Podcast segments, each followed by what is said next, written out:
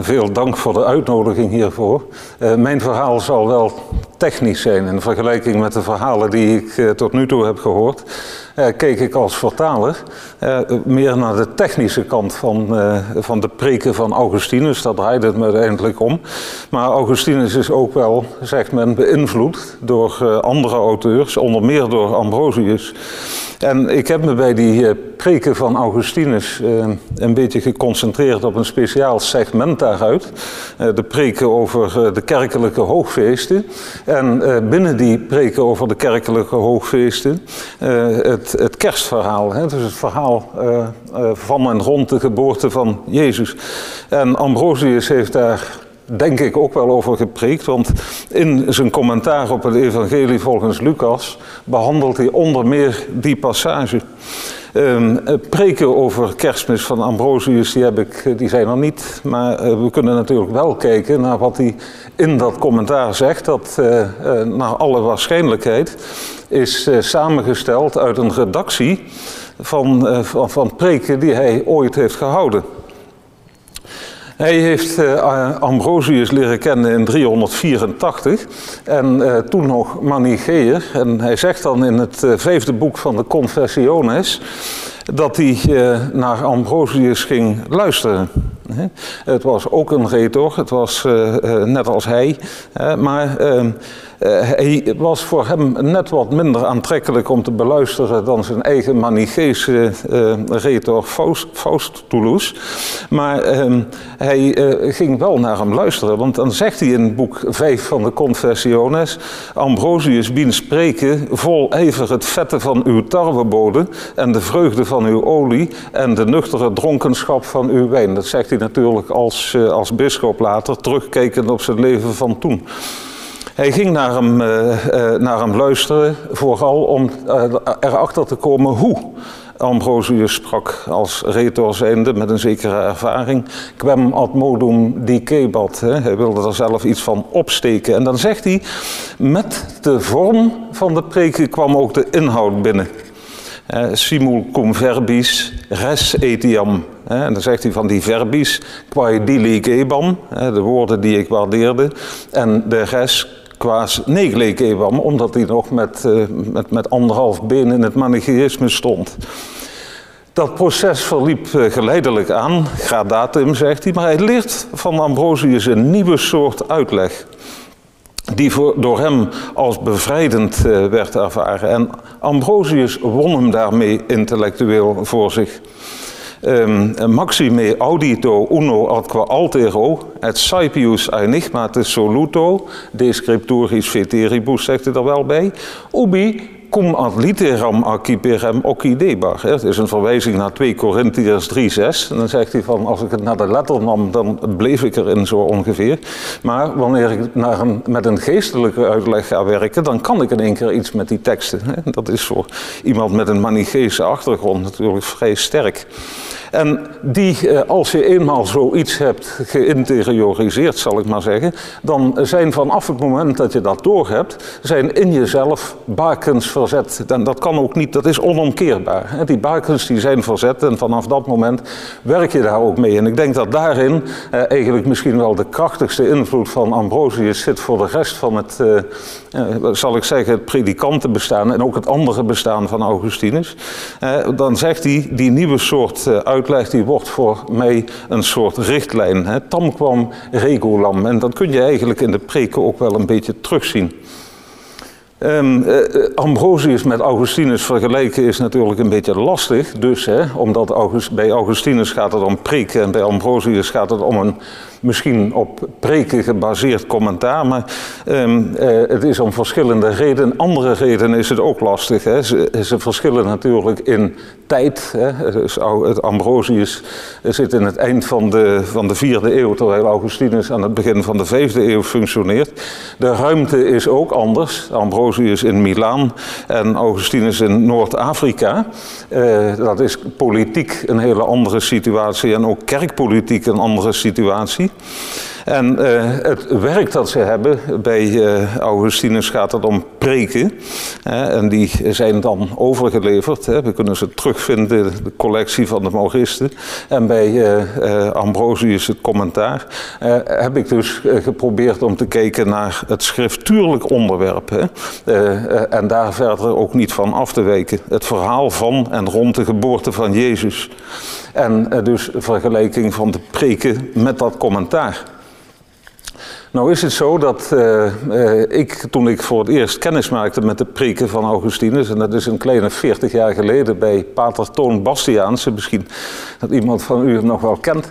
En die liet ons uh, ter voorbereiding op het lezen van een paar preken van, van Augustinus het werk van Frits van der Meer lezen, hè? Augustinus de zielzorger. En Frits van der Meer, die heeft een prachtig werk geschreven, biografisch over Augustinus, maar als het gaat om zijn preken, dan trekt hij heel fel van leer. En dan zegt hij, Augustinus laat niks van de oude schoolse uh, retorische economie, die retoren gehad moeten hebben, over. En daarmee ben ik dus grootgebracht met die gedachte, hè, die gedachte die Van der Meer zelf weer van, van, van uh, Marou ontleent, aan Marou ontleent. En Marou was iemand die de decadentie, het verval van het antieke Rome thematiseerde en daarom met, met veel liefde opschreef dat, wat hij bijvoorbeeld zegt over de consenso evangelistarum van Augustinus. Augustinus kan niet schrijven. En dat, dat, gaat toch denk ik net een beetje te ver als je dat leest. Hè? Eh, later in een retractatio achter dat werk, dat hij een tiental jaren of twaalftal jaren daarna heeft geschreven, maakt hij dat een beetje goed. En dan vergelijkt hij het met, de, je moet Augustinus preken eigenlijk uh, bekeken, zoals je een gitaar van Brak of van Picasso bekijkt. Ja, zelf vind ik dat hij het daar niet beter mee maakt, maar het klinkt in ieder geval een klein beetje verzacht hè, als je het op die manier zegt. Als je naar de structuur van die preken gaat kijken, dan zit die er wel degelijk in, maar je moet er op een bepaalde manier oog voor krijgen. Uh, tot uh, voor een jaar of twintig ongeveer werd daarbij altijd gekeken naar de retorische structuur die sinds de oudheid is overgeleverd. En die retorische structuur dat is uh, eigenlijk uh, uh, datgene wat Cicero heeft opgeschreven. En Augustinus neemt dat over in het vierde boek van De Doctrina Christiana. Hij doet dat heel summier, maar hij doet het wel twee keer.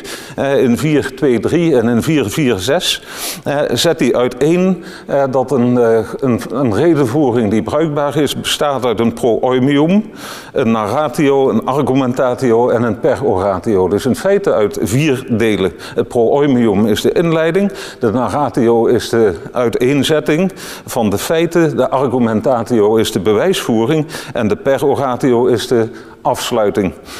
Ehm, natuurlijk zijn het bij Cicero gerechtelijke redenvoeringen waarbij de keiharde waarheid van een bepaald feit moet worden bewezen. Maar bij Augustinus eh, wordt die eh, indeling in vier delen aangepast aan de waarheid van de schrift. En dan ehm, eh, zou je kunnen zeggen wat hij daarin zegt en wat hij dan in feite, wat je kunt zien dat hij in de preken doet, dat is dat hij die, dat pro-oimium, dat laat hij staan. En dat geldt ook voor de maar dat hij van de narratio, de uiteenzetting van de feiten, daar maakt hij een soort voorbereiding op het leermoment van.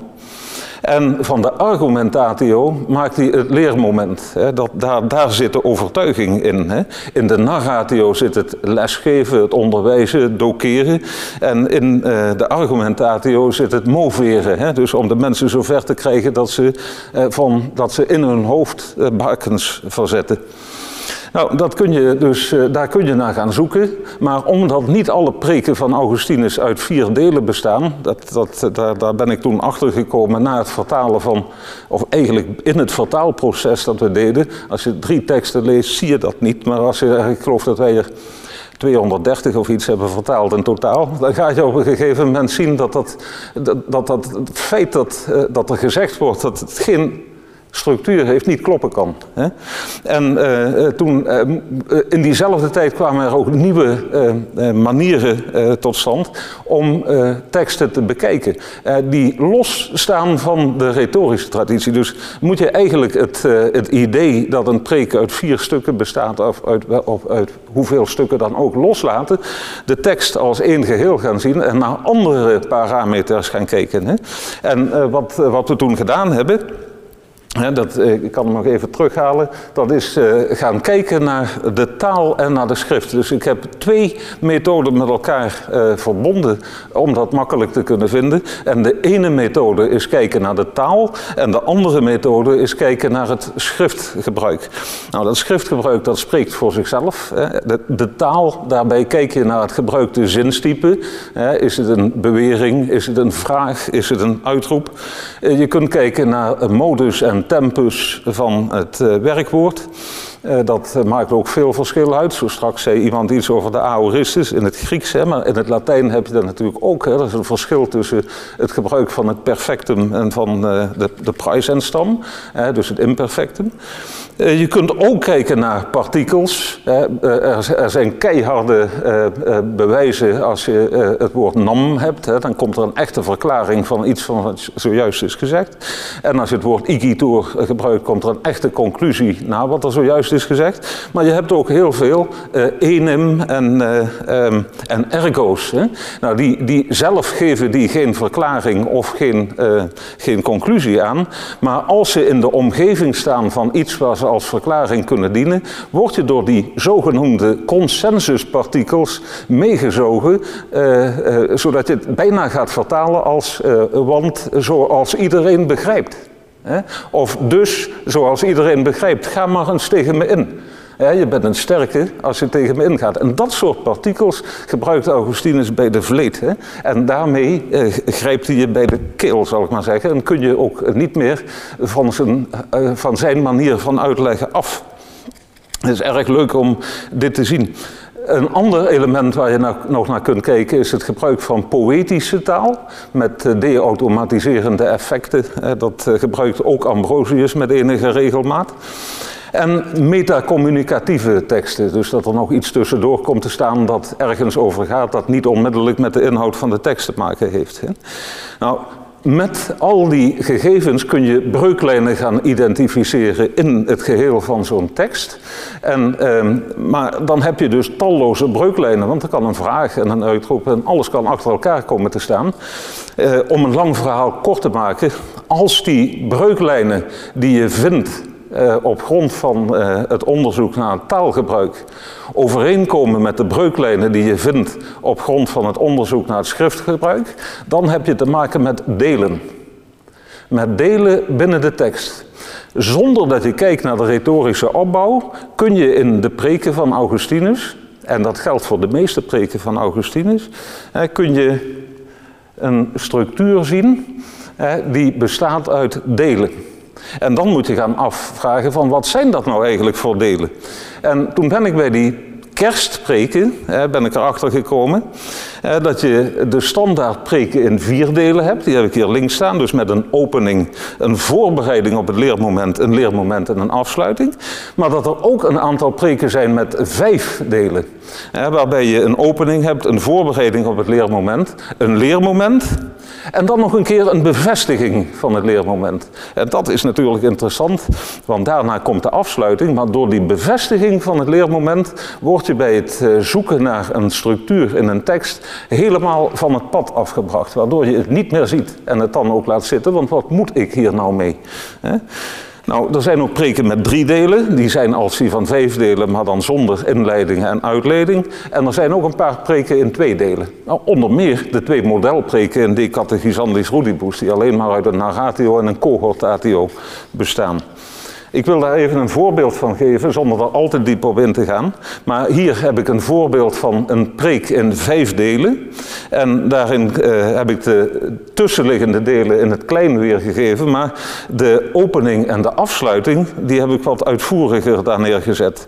En dan ziet u staan wat Augustinus daar doet. Dat zijn dus uh, elementen om die preek te openen en ook weer af te sluiten. En dan gaat het over de dag. Maar als u daar goed naar kijkt, ziet u staan de Zoon van God, die tegelijk de Zoon van een mens is, onze Heer Jezus Christus, zonder tussenkomst van een moeder uit de Vader geboren, schiep elke dag.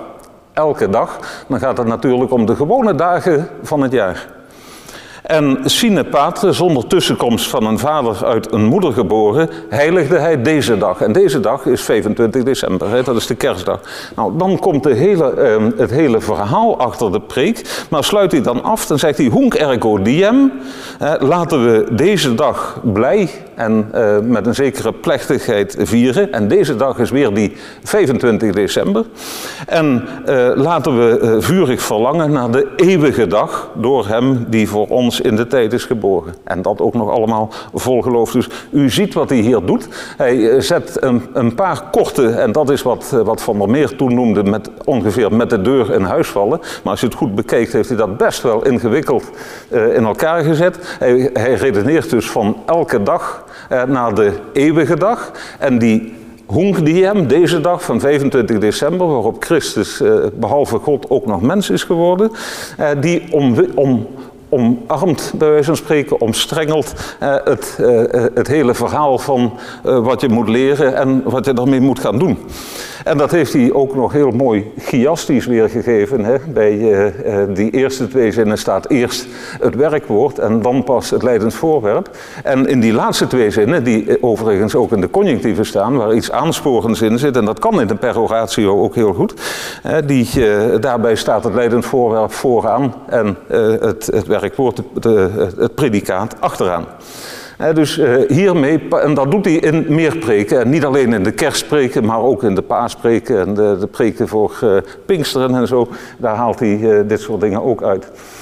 Als je gaat kijken naar het, de voorbereiding op het leermoment, dan zullen we vaststellen dat in de voorbereiding op het leermoment nu juist het kerstverhaal naar voren komt. Dus het verhaal van de geboorte. Um, om het niet al te lang uh, te laten duren, zal ik hier wijzen op, uh, op het feit dat het hier gaat om de, de geboorte van, van Jezus als mens. Hè. Het natus est, ziet u daar staan, de Maria Virgine. En hij is geboren uit de maagd Maria. En dan staat er, ik heb het vet gemaakt, mirabiliter natus est. hij is op wonderbaarlijke wijze geboren. Nou, dan komt dat leermoment. Hè? En dan komt er nog zo'n soort leermoment. En dan zegt hij, beide geboorten zijn wonderbaarlijk. Hè? Wanneer hij uit de vader geboren is, nou, dat moet je niet vragen. Hij is geboren, hij staat buiten de tijd. Hè? Waarom verwondert u zich daarover? Deus est, hij is God. Eh, denk eerder aan zijn godheid en dan is de reden voor je verwondering, die verdwijnt als sneeuw in de zon. En dat geldt ook voor de geboorte uit een moeder. Magna res, iets groots. Miraris, u verwondert zich erover. En dan zegt hij weer, Deus est noli mirari. Hij is God. verwonder je daar zeker niet over. laat de verwondering eh, weggaan en laat er lofprijzing voor in de plaats komen. U ziet de truc die hij toepast. en eh, ik, ik, moet eerlijk zeggen dat toen ik... Dit is wat bij mij eh, het, het, idee van een extra leermoment in het licht... of een extra... Um, um, uiteenzetting, een extra bevestiging van het leermoment in het licht van wat je in het leermoment hebt geleerd, dat ik eh, door die woorden eh, die rond het werkwoord mirari hangen, eh, dat ik zag dat, dat we het op een andere manier moesten gaan indelen. Hè? En dat was natuurlijk aardig. En uh, het leermoment zelf gaat helemaal niet in de kerstpreken en ook niet in de paaspreken, ook niet in de pinksterpreken. Dat gaat nooit over het verhaal van kerstmis, Pasen of Pinksteren, maar dat gaat over hoogmoed en nederigheid. En daar zien we hier een voorbeeld van. Uh, het middelste gedeelte, het leermoment van een preek in drie delen, dus zonder inleiding en zonder uitleiding. En dan zie je staan, uh, vide o homo, quid pro te factus est Deus. Kijk eens mens, wat God voor je geworden is erken de leer van een zo grote nederigheid. Ehm, zelfs in een leraar die nog niet praten kan. Nou, dan komt daar nog een poëtisch element achter, daar kom ik straks nog even op terug. En aan het eind van dat element zegt hij dan: Tantum te pressit humana superbia. Het is een hele mooie en uitvoerige beeldspraak die hij gebruikt. Je moet het je maar kunnen uh, je moet er maar opkomen en je moet het ook goed kunnen voorstellen. Uh, zozeer drukte je de menselijke hoogmoed ter neer. De Augustinus heeft het heel vaak over het gewicht van de hoogmoed. Dat je tegen de aarde gedrukt houdt, terwijl je eigenlijk een beweging naar boven moet maken. dat je daar niet uit, los kon komen, tenzij door de humilitas divina, door de nederigheid van God. Dus er zitten allerlei bewegingen in van Christus als God komt naar beneden om ons daar op te tillen en mee naar boven te nemen. Dus dit, dit soort bewegingen, die vormen het leermoment. En ik denk dat je in alle preken eh, deze tendens kunt zien, die ik hier heb opgeschreven. Want deze preken, dat moet ik er even bij zeggen, eh, zijn preken die op één na allemaal in het corpus van de Moristen staan. En eh, ik werd ervoor, uh, voor mijn promotie, een jaar of zeven geleden is dat, uh, werd ik ervoor gewaarschuwd. Er kunnen lastige vragen komen over het feit dat het preken zijn die in het corpus staan en niet verder kritisch zijn uitgegeven. En uh, nou, die waarschuwing die moet je ter harte nemen. En toen heb ik uh, bij een twintigtal andere preken uh, heb ik het ook nagezocht die wel, door critici, criti die wel kritisch zijn onderzocht. En ook in die kun je het vinden dat er eigenlijk deze drie fasen in zitten. Of ze nou uit vier, twee, drie, vier of vijf delen bestaan. Meer is er niet, er zijn wel preken met meer delen, maar dan komt er een enorme excurs achteraan bijvoorbeeld die over iets anders gaat. Bijvoorbeeld bij preek 196 is dat. En dan zie je dus uh, uh, de opening en de afsluiting is van dag tot dag, van de gewone dag via 25 december tot de eeuwige dag, met de hoofdletter D het, uh, de voorbereiding en de bevestiging van het leermoment, het dokeren, dus waar je in moet horen wat er precies gebeurd is, de wonderbaarlijkheid van de goddelijke en de menselijke geboorte, en dan bij de kerstspreken natuurlijk voornamelijk de menselijke, en het leermoment zelf, dat is het moveren. je moet in je hoofd zo anders gaan denken dat je overgaat van, het, van, het, van, van die hoogmoedige houding naar de nederige houding, en dan komen de dingen dus goed met je. Uh, we gaan nu naar Ambrosius kijken. Uh, dat is een heel ander soort tekst. Dan kun je zeggen, uh, zitten die structuren van Augustinus daarin? Nee, dat is niet zo, want het is een heel ander soort tekst. er zitten misschien preken achter, maar het is een commentaar geworden. Maar een commentaar is, en dat is het aardige daarvan, dat is ook een tekst. En teksten kun je bekijken op grond van de taal en op grond van de schrift.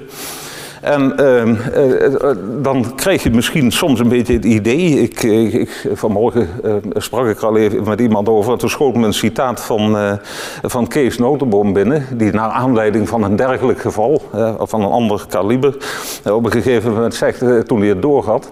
ik voel me een beetje dom en een beetje slim tegelijk. Dom omdat ik het niet eerder heb gezien. En slim omdat ik, dat ik het nou door heb. Dus hier zit natuurlijk een truc achter. En die truc die moet je dus zien te vinden. En daar hebben we dus gereedschap voor gevonden. Dat, dat maakt de zaak natuurlijk net een beetje aantrekkelijker. Um, hoe zit dat, uh, dat boek van uh, uh, het commentaar op Lucas nou in elkaar? dat even voor, als een soort inleiding. Het, is, ehm, bestaat uit tien boeken. En als ik ga zoeken naar het verhaal van de geboorte van Jezus, dan moet ik in boek 2 zijn. Dat gaat over Jezus' jeugd en jonge jaren. En u ziet hier, het staat te midden van twee andere verhalen. dus het, het verhaal van en rond Elisabeth en Maria, waar ook Johannes de Doper een rol in speelt. Dan komt ons verhaal, het kerstverhaal, dat ook begint met, uh, met de eerste woorden van, van het evangelie volgens uh, Lucas. Ik zie dat ik Augustus van twee S'en heb voorzien, excuses daarvoor, een typfout. En als derde komt daar nog achteraan het verhaal van en rond Jezus besnijdenis. En dat wordt ook expliciet aangegeven, want de eerste zin daarvan is Kirkum kiditur itaque puer. De jongen wordt dus of, en nu wordt de jongen besneden. En dan begint er dus gewoon eh, op grond van die zin en na die zin een nieuw gedeelte in dat verhaal. Nu pakken we dat, dat verhaal zelf in de tang. En als we dat dan zien, dan zie je dat het uh, gaat om uh, in Lucas 2, 36 tot 54. En dat het uiteindelijk draait om Lucas 2, 1 tot 20. Maar met aanvullingen. Als u kijkt naar de verschillende delen, dan zitten er vier delen in. Hè. Het is vrij lastig om die in de uitgave zomaar terug te vinden. Maar na enig zoekwerk heb je ze. En dat is eigenlijk een van de nadelen van, uh, van dit werk. we hebben prachtige uitgaven van deze teksten, ook van de, uh, van de teksten van Augustinus. Maar daar zitten indelingen in die op grond van ja, uh, beweegredenen van een zeker moment uh, zijn gemaakt. Hè. Daar, valt ook weer iets over te zeggen. Dat ga ik nou niet doen. Maar die indelingen die zijn, uh, die zijn gehandhaafd in de moderne uitgaven. En door die in, indelingen word je soms op een verkeerd spoor gezet. Hè. Dus je moet eigenlijk van die indelingen af om naar, naar, naar een beter begrip van de teksten toe te kunnen komen. Dat zien we hier ook een beetje bij. Al worden we hier wat makkelijker geholpen door de schrifttekst die besproken wordt. Hè dan zie je dus dat in deel 1, dat gaat over Lucas 2, 1 tot 2. ik zeg, het is een schets van de tijd, de ruimte en de omstandigheden, daar kom ik nog even op terug. In deel 2 eh, komt het eh, kerstverhaal zelf voor, dus eh, Lucas 2, 6 tot 7 over de aardse geboorte. Maar om die aardse geboorte relief te kunnen geven, de aardse geboorte zelf is natuurlijk niet genoeg, dat moet ook de hemelse geboorte bij. En daarvoor gaat hij ter raden bij Johannes 1 tot 30, een selectie daaruit. In deel 3 komen dan voor de herders eerst de magiërs uh, aan de orde. En in combinatie met de magiërs de kindermoord. En voor die twee verhalen gaat hij te raden bij Matthäus. Lucas schrijft daar niet over, hij verantwoordt dat ook. En in deel 4 komen de herders naar voren. Als je zou zeggen van waarom eerst de, herders, eh, eerst de magiërs en dan pas de herders. Dat komt doordat Ambrosius ergens zegt van we gaan het nou hebben over de beginnende kerk. En die komt niet, uit niet zozeer uit de magiërs als wel uit de herders voort. Nou, als we kijken naar dat eh, deel 2 en die verantwoording hè, die daarin staat over Johannes, hè, dan zie je dus weer die, ik heb ze nog een keer opgeschreven hier, de bespreking van de goddelijke geboorte aan de hand van een selectie uit Johannes 1 tot 30 en een bespreking van de menselijke geboorte aan de hand van de tekst volgens Lucas. En de verantwoording is dan ad vero de caelesti generatione si quaeris. Als je iets wil weten over eh, de hemelse geboorte, lees dan het evangelie van de heilige Johannes, die ergens uit de hemelse gewesten eh, naar, de, naar, de aarde, naar, de aarde, naar het aardse is afgedaald. Hè? En uh, wat hij dan doet, dus voordat hij aan Lucas begint, is dit hier. En dan zie je ook meteen dat dit ergens vandaan is gehaald. Hij heeft dus een papier gepakt en daar een tiental vragen opgeschreven. En die tien vragen die heeft hij beantwoord aan de hand van elementen uit het evangelie volgens Johannes. Dus hij schrijft eerst die tien vragen op, dat is eigenlijk die linkerkolom. En vervolgens hij elke afzonderlijke vraag. Dit is een eiland binnen die tekst. Ook stilistisch is dit een heel ander type tekst dan de tekst van Ambrosius uh, zelf. Hè? Uh, die uh, uit volzinnen bestaat. En dit, dit, dit, dit hakt erin. Hè? Dit is een, met een enorm staccato effect. loopt hij door die uh, dat, die pericoop, door dat, element van Johannes heen, eigenlijk vooral lettend op, uh, op het begin van die tekst. Maar hij heeft uiteindelijk ook het eind van die tekst nog nodig. Dus hij neemt daar ook vrij grote stappen in. Hij, ziet hij, neemt zeker niet alles, hè, zoals hij dat met de behandeling van het evangelie volgens Lucas ook niet doet. Daar neemt hij ook niet alles van. Hè. In der beschenking zich de meester. En dat doet hij dus ook. waardoor je door wat hij zegt en door wat hij daar ook nog tussendoor hier en daar aanstipt, maar niet verder uitlicht, krijg je een idee van volheid. Hè? Dat uiteindelijk alles besproken is zonder dat hij dat doet. En dat is knap natuurlijk. Als we naar dat tweede element kijken, want dat was de godheid en dat staccato-effect, daar gebruikt hij het, eh, wat ik dan zo straks noemde, dat de-automatiserende effect. Hè, dus poëzie, eh, waarbij de taal eh, voor zichzelf gaat spreken. Hè. En hij gebruikt dan het contrast tussen ile en toe. En ile, dat is dan, eh, dan Christus. En toe, dat is dan de mens. En dan zie je dat hij in, in, in vijf fasen eigenlijk Christus tegenover de mens zet. Hè? Hij was dus een kleintje, hij was een onmondig kindje. Eh, opdat, u, opdat u een uh, volmaakte man kunt zijn of kunt worden. Hij was gewikkeld in doeken, opdat u uh, bevrijd was of bevrijd zou worden van de strikken van de dood. hij lag in een kribbe opdat u op het altaar kon staan. Hij was op aarde opdat u zich onder de sterren zou bevinden. en hij kon geen plek vinden opdat u, op aarde geen plek vinden, opdat u in de hemel ruim plaats zou hebben. Dus dat is wat hij deed. Daar zit natuurlijk dat element van nederigheid en hoogmoed ook in, impliciet. Maar hij zegt het niet in zoveel woorden. En dat is wel een groot verschil met Augustinus, die dat wel doet. Als we uh, die tekst bekijken, dan zien we zoiets ook bij Augustinus voorkomen. Ik had zo straks die, uh, die tekst van Augustinus, preek 188, weet u nog, over uh, het feit dat je de, de, de nederigheid van die nog niet pratende leraar moest leren kennen. En daar zat nog een stuk tussen, en dat is dit stuk dat hier staat, waar Augustinus een dergelijk systeem gebruikt, een dergelijk contrast tussen u en, en, en hij. Hè? Dus u zag nog staan van, kijk eens wat, wat God voor u is geworden namelijk mensen. En eh, onderaan van de, de, nederigheid heeft u, of de hoogmoed heeft u zozeer op de aarde vastgedrukt, dat u er niet meer onderuit kon komen. En eh, dat ziet u hier dus ook staan. Hè. In het eerste geval zegt hij van u eh, had, had zoveel te zeggen daar in het paradijs. Hè. Dat was op het moment dat, eh, dat de mens namen moest geven aan, aan de planten hè. en aan de, aan de andere levende wezens. En de, uw schepper, die ligt hier als een onmondig kind en die kan zijn moeder niet eens bij namen noemen. Hè. U uh, hebt u zelf verloren door ongehoorzaam te worden, staat er in het tweede. En hij is zo gehoorzaam geworden dat hij zelfs in een, in een herberg uh, als een sterveling ging liggen. En als laatste sluit hij dan af met u, hoewel u mens was, wilde, wilde God zijn om ten onder te gaan. Want dat is het uh, gevolg daarvan. En hij, uh, hoewel hij God was, wilde mens zijn om net uh, datgene wat ten onder gegaan was, weer naar boven te halen. U ziet wat hier gebeurt. de truc die hij hier toepast, de truc lijkt op de truc van Ambrosius. Misschien heeft hij het van hem, maar ik denk dat, dat, dat, dat je dit breder moet zien. Er zijn wel meer auteurs die dit hebben.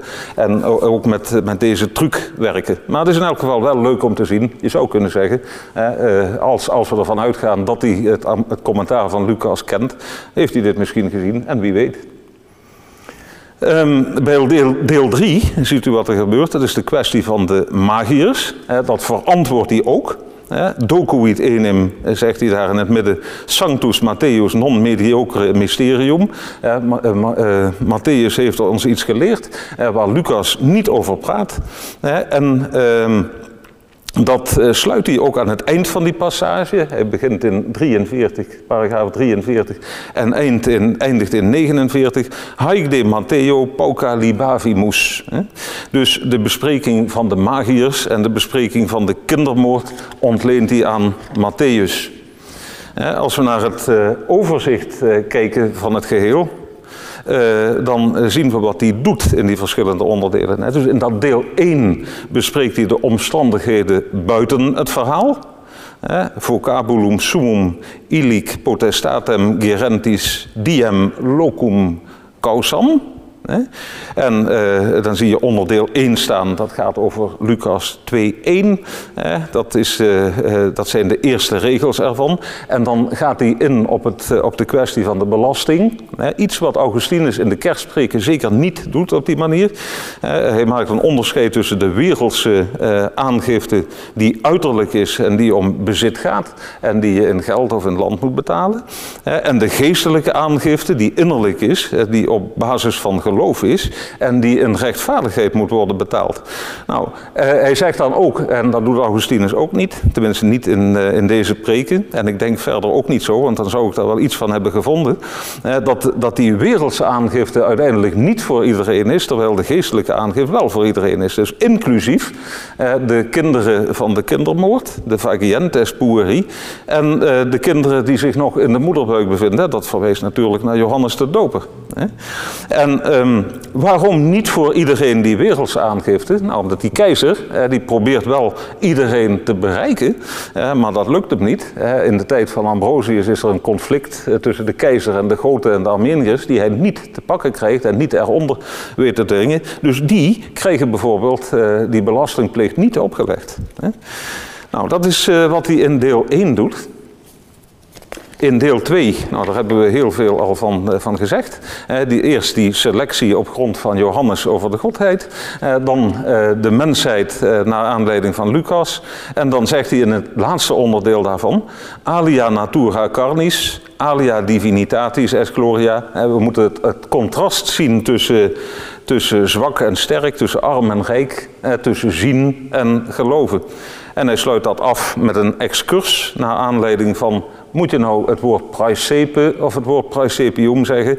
En daarbij meteen zeggen van nou ik keek ook naar Cicero en Cicero en de heidense filosofen hebben ook gezegd eh, het gaat er niet om of het zo mooi mogelijk verwoord is. Eh, dat is nou zo'n metacommunicatieve eh, tendens die dan ook in voorkomt. Maar het gaat erom of de boodschap helder is. Desnoods ten nadele van de mooie taal. Het moet zo eenvoudig mogelijk worden verwoord.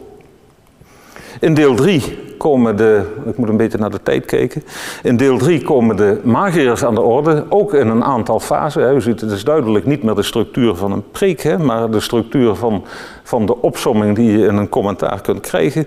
Maar eerst de verantwoording, die we zo straks al hebben gelezen. En vervolgens eh, in een aantal onderdelen eh, hoe het bij de magiërs werkt. Hè. Naar aanleiding van die tekst, de magiërs en hun geschenken. Hij legt dan heel duidelijk uit welke geschenken dat zijn. Goud, wierook en mirre. Goud voor de koning, wierook voor God en mirre voor de doden. Eh, maar dan eh, eh voor de doden is het dan voor uiteindelijk ter voorbereiding op het nieuwe leven.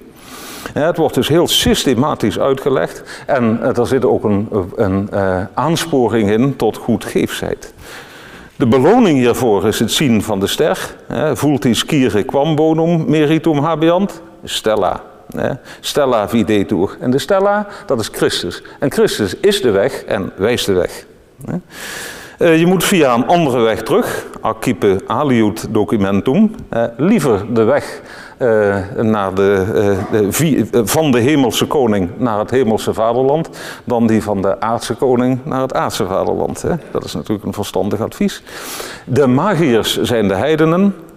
En nog een keer, de onwetendheid van de heidenen leidt tot geloof. En de wetendheid van de joden, die leidt dus tot, ja, tot, eigenlijk tot ongeloof. Want ze gaan er in ieder geval niet allemaal in mee. Het laatste onderdeel, dat is het onderdeel van, eh, van de herders. En uh, daar ziet u ook staan, videte ecclesiae surgentis exordium. Aan die zin kun je het ook zien. Kijk naar eh, het begin van de oprijzende kerk. En daar heeft hij ook weer onderdelen in toegepast. En dan legt hij de herders ook heel anders dan Augustinus, die de herders uitlegt als de Joden. Legt hij de herders uit als de bisschoppen. De herders die volgen de goede herder. De goede herder leidt de de herders leiden de kudde, de kudde is het volk, dat, eh, dat in de, die in de nacht opereert. Hè, de kudde in de nacht, dat is het volk in de wereld. Hè. Ehm, dus de bisschoppen zijn dat. En onderdeel 2, waar Augustinus heel veel geestelijk werk van maakt. Hè. Eh, het geval van de engel en het, het, idee van eer aan God in de hoge en vrede op aarde aan de mensen van goede wil. dat wordt bij hem wordt dat, het, het, het ingrepen van God door middel van de engel. Bij Augustinus gaat dat veel verder hè? in de, de kerstpreken, waar Augustinus, eh, ik denk ook wel dat uitlegt in het kader van de totus Christus theorie. Niet alleen zegt van de engel, zegt van, van Christus is, is eer aan God in de hoge en hij betekent vrede voor de mensen van goede wil. Maar Augustinus pakt het ook zo uit dat Christus je broeder is en dat we dus allemaal broeders en zusters zijn. En dat we dus dat niet alleen Christus eer is aan God in de hemel en vrede op, eh, op aarde voor de mensen van goede wil, maar dat we dat zelf ook zijn. dus hij incorporeert ons allen als broeders en zusters van Christus met, die, met die Christus in deze, in deze sfeer. Dus dat is iets anders dan wat Augustinus doet. Onderdeel 3, zoals de herders naar de engelen luisteren, zo moet de lezer eh, naar de schrift luisteren. Nou, daar komt nog een kleine excurs bij over weten en geloven. En in onderdeel 4, om dat alles nog een keer te onderstrepen, ehm, eh, eh, Maria zelf ging naar de herders luisteren. zo moeten wij dus ook naar de herders luisteren. En onze herders zijn dan in zijn optiek de bisschoppen. Ik moet tot, tot afronding komen, want anders wordt het te gek. Eh, als je uh, die tekst probeert te vergelijken, kun je dat doen naar de vorm. En dat kun je naar de inhoud doen. Ik heb hier een paar voorbeelden gegeven van naar de vorm. Eén uh, daarvan hebben we al besproken. Dat is die, dat contrast toe ile, dat zowel bij Ambrosius als bij Augustinus voorkomt. Ja, maar ook in de, de, verwerking van het contrast tussen de godheid en de mensheid van Christus. De eerste twee over Jezus en Maria staan in het werk van Ambrosius, dus in het commentaar op, eh, op het evangelie volgens Lucas. Dus waarbij ook over Maria wordt gesproken, zoals u dat ziet. Noepta peperit, een getrouwde vrouw heeft gebaard, maar een maagd heeft eh, eh, ontvangen. Een getrouwde vrouw heeft ontvangen, maar een maagd heeft voortgebracht. Dat soort elementen. En als we dat vergelijken met wat Augustinus zegt. Ze is gegeven aan een echtgenoot maar, en ze is ook moeder, maar dan zonder tussenkomst van die echtgenoot. Hè. Ze was maagd voor haar huwelijk en ze is ook maagd binnen haar huwelijk. Ze is een zwangere maagd hè, en ze is een zogende maagd. Hè. Dat zijn natuurlijk allemaal paradoxen waar Augustinus in uitblinkt hè, en wat hij denk ik zelf ook mooi vindt. Als we kijken naar de inhoud, en daar, daar, stop ik mee. Dan heb ik een paar dingen opgeschreven. Hè. In het uh, artikel dat ik erover maak, werk ik dat beter uit.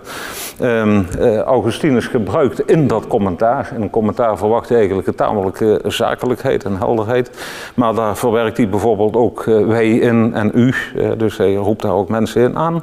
Hij spoort daar mensen in aan. Dat hoort typisch thuis in de verkondiging. ik denk veel minder in een commentaar. Als ik naar commentaar op de bergreden van Augustinus kijk, kom ik dat eigenlijk nauwelijks tegen. Maar hij doet zoiets als uh, nos quoque, qui haec audimus et uh, legimus, de thesauris nostris talia fratres munera proferamus. Wij moeten dit soort dingen, broeders en zusters, dus hij spreekt ze ook aan als in een preek. Dus hoe die redactie precies plaatsgevonden heeft, dat, uh, hij moet daarin weggelaten hebben, daarin aangevuld hebben, hij moet daarin veranderd hebben.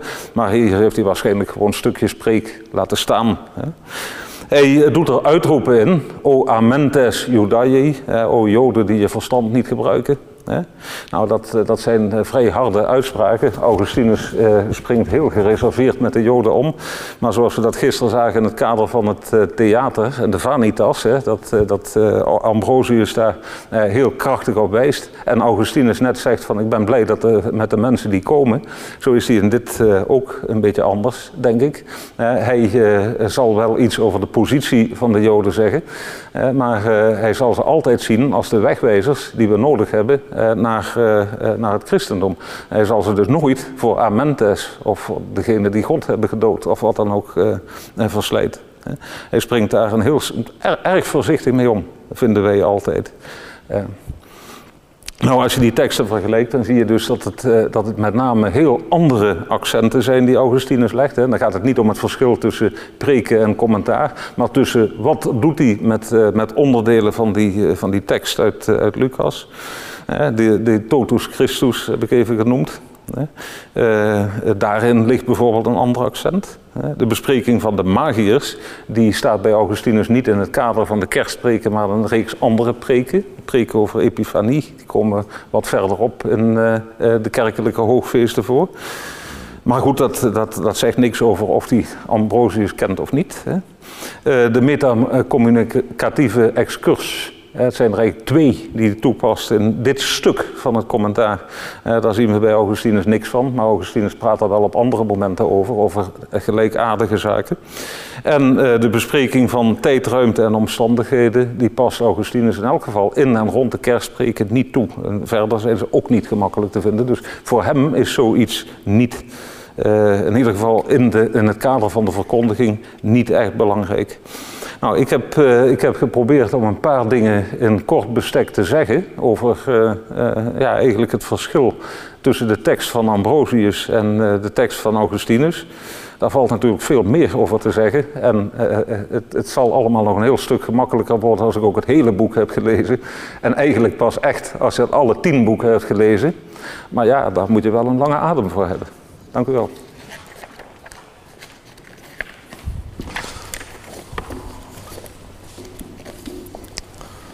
Veel dank ook voor deze prachtige en ja, uh, aanmoedigende afsluiting. Want inderdaad, door meer te lezen kom je ook inderdaad veel meer te weten. Dat is een uh, toch een basisvoorwaarde voor de wetenschap. Mag ik iemand uit de zaal uitnodigen of vanuit België uitnodigen om een vraag te stellen aan de spreker, Joost van Nier? Ja, ik zie daar een vraag.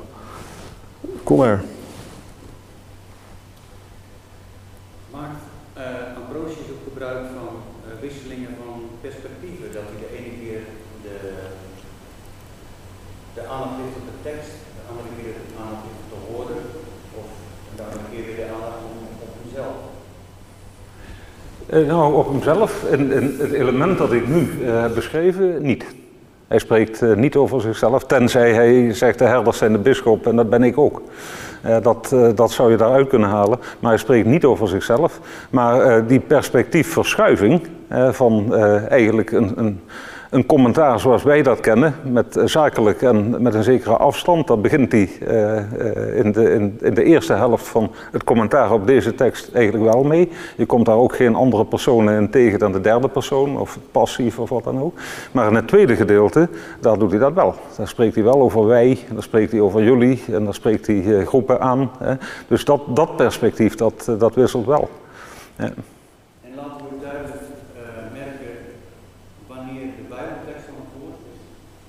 Ja, dat, dat laat hij merken, ja. Ja, dat, dat zeker wel, hè. want hij behandelt uiteindelijk stukken tekst uit de Bijbel en die stukken tekst haalt hij aan. En die, die, die, die rafelt hij uit. Hè. Dus bijvoorbeeld bij uh, Lucas 2.1 uh, behandelt hij een onderdeel 1 eigenlijk uh, uh, 2.1 en een onderdeel 2 in twee fasen, Lucas 1.2. En die teksten schrijft hij op en aan de hand van die teksten gaat hij, gaat hij zijn commentaar leveren. Dat is, dat is heel, heel gemakkelijk en helder uh, ingedeeld. Hè? Dus de tijd, de ruimte en de omstandigheden. En in het, uh, dat onderdeel 2 van het tweede gedeelte gaat hij in op de naam Quirinus. Hè? Waarom staat die er nou? nou? Die staat er om de hele zaak eigenlijk in, in, de, in de geschiedenis te, te verankeren. Hè? En het eerste gedeelte, dat gaat dan om die, om die kwestie belasting. Hè? We betalen belasting in, geld en we moeten eigenlijk belasting betalen in rechtvaardigheid. Wat, wat hij dat doet.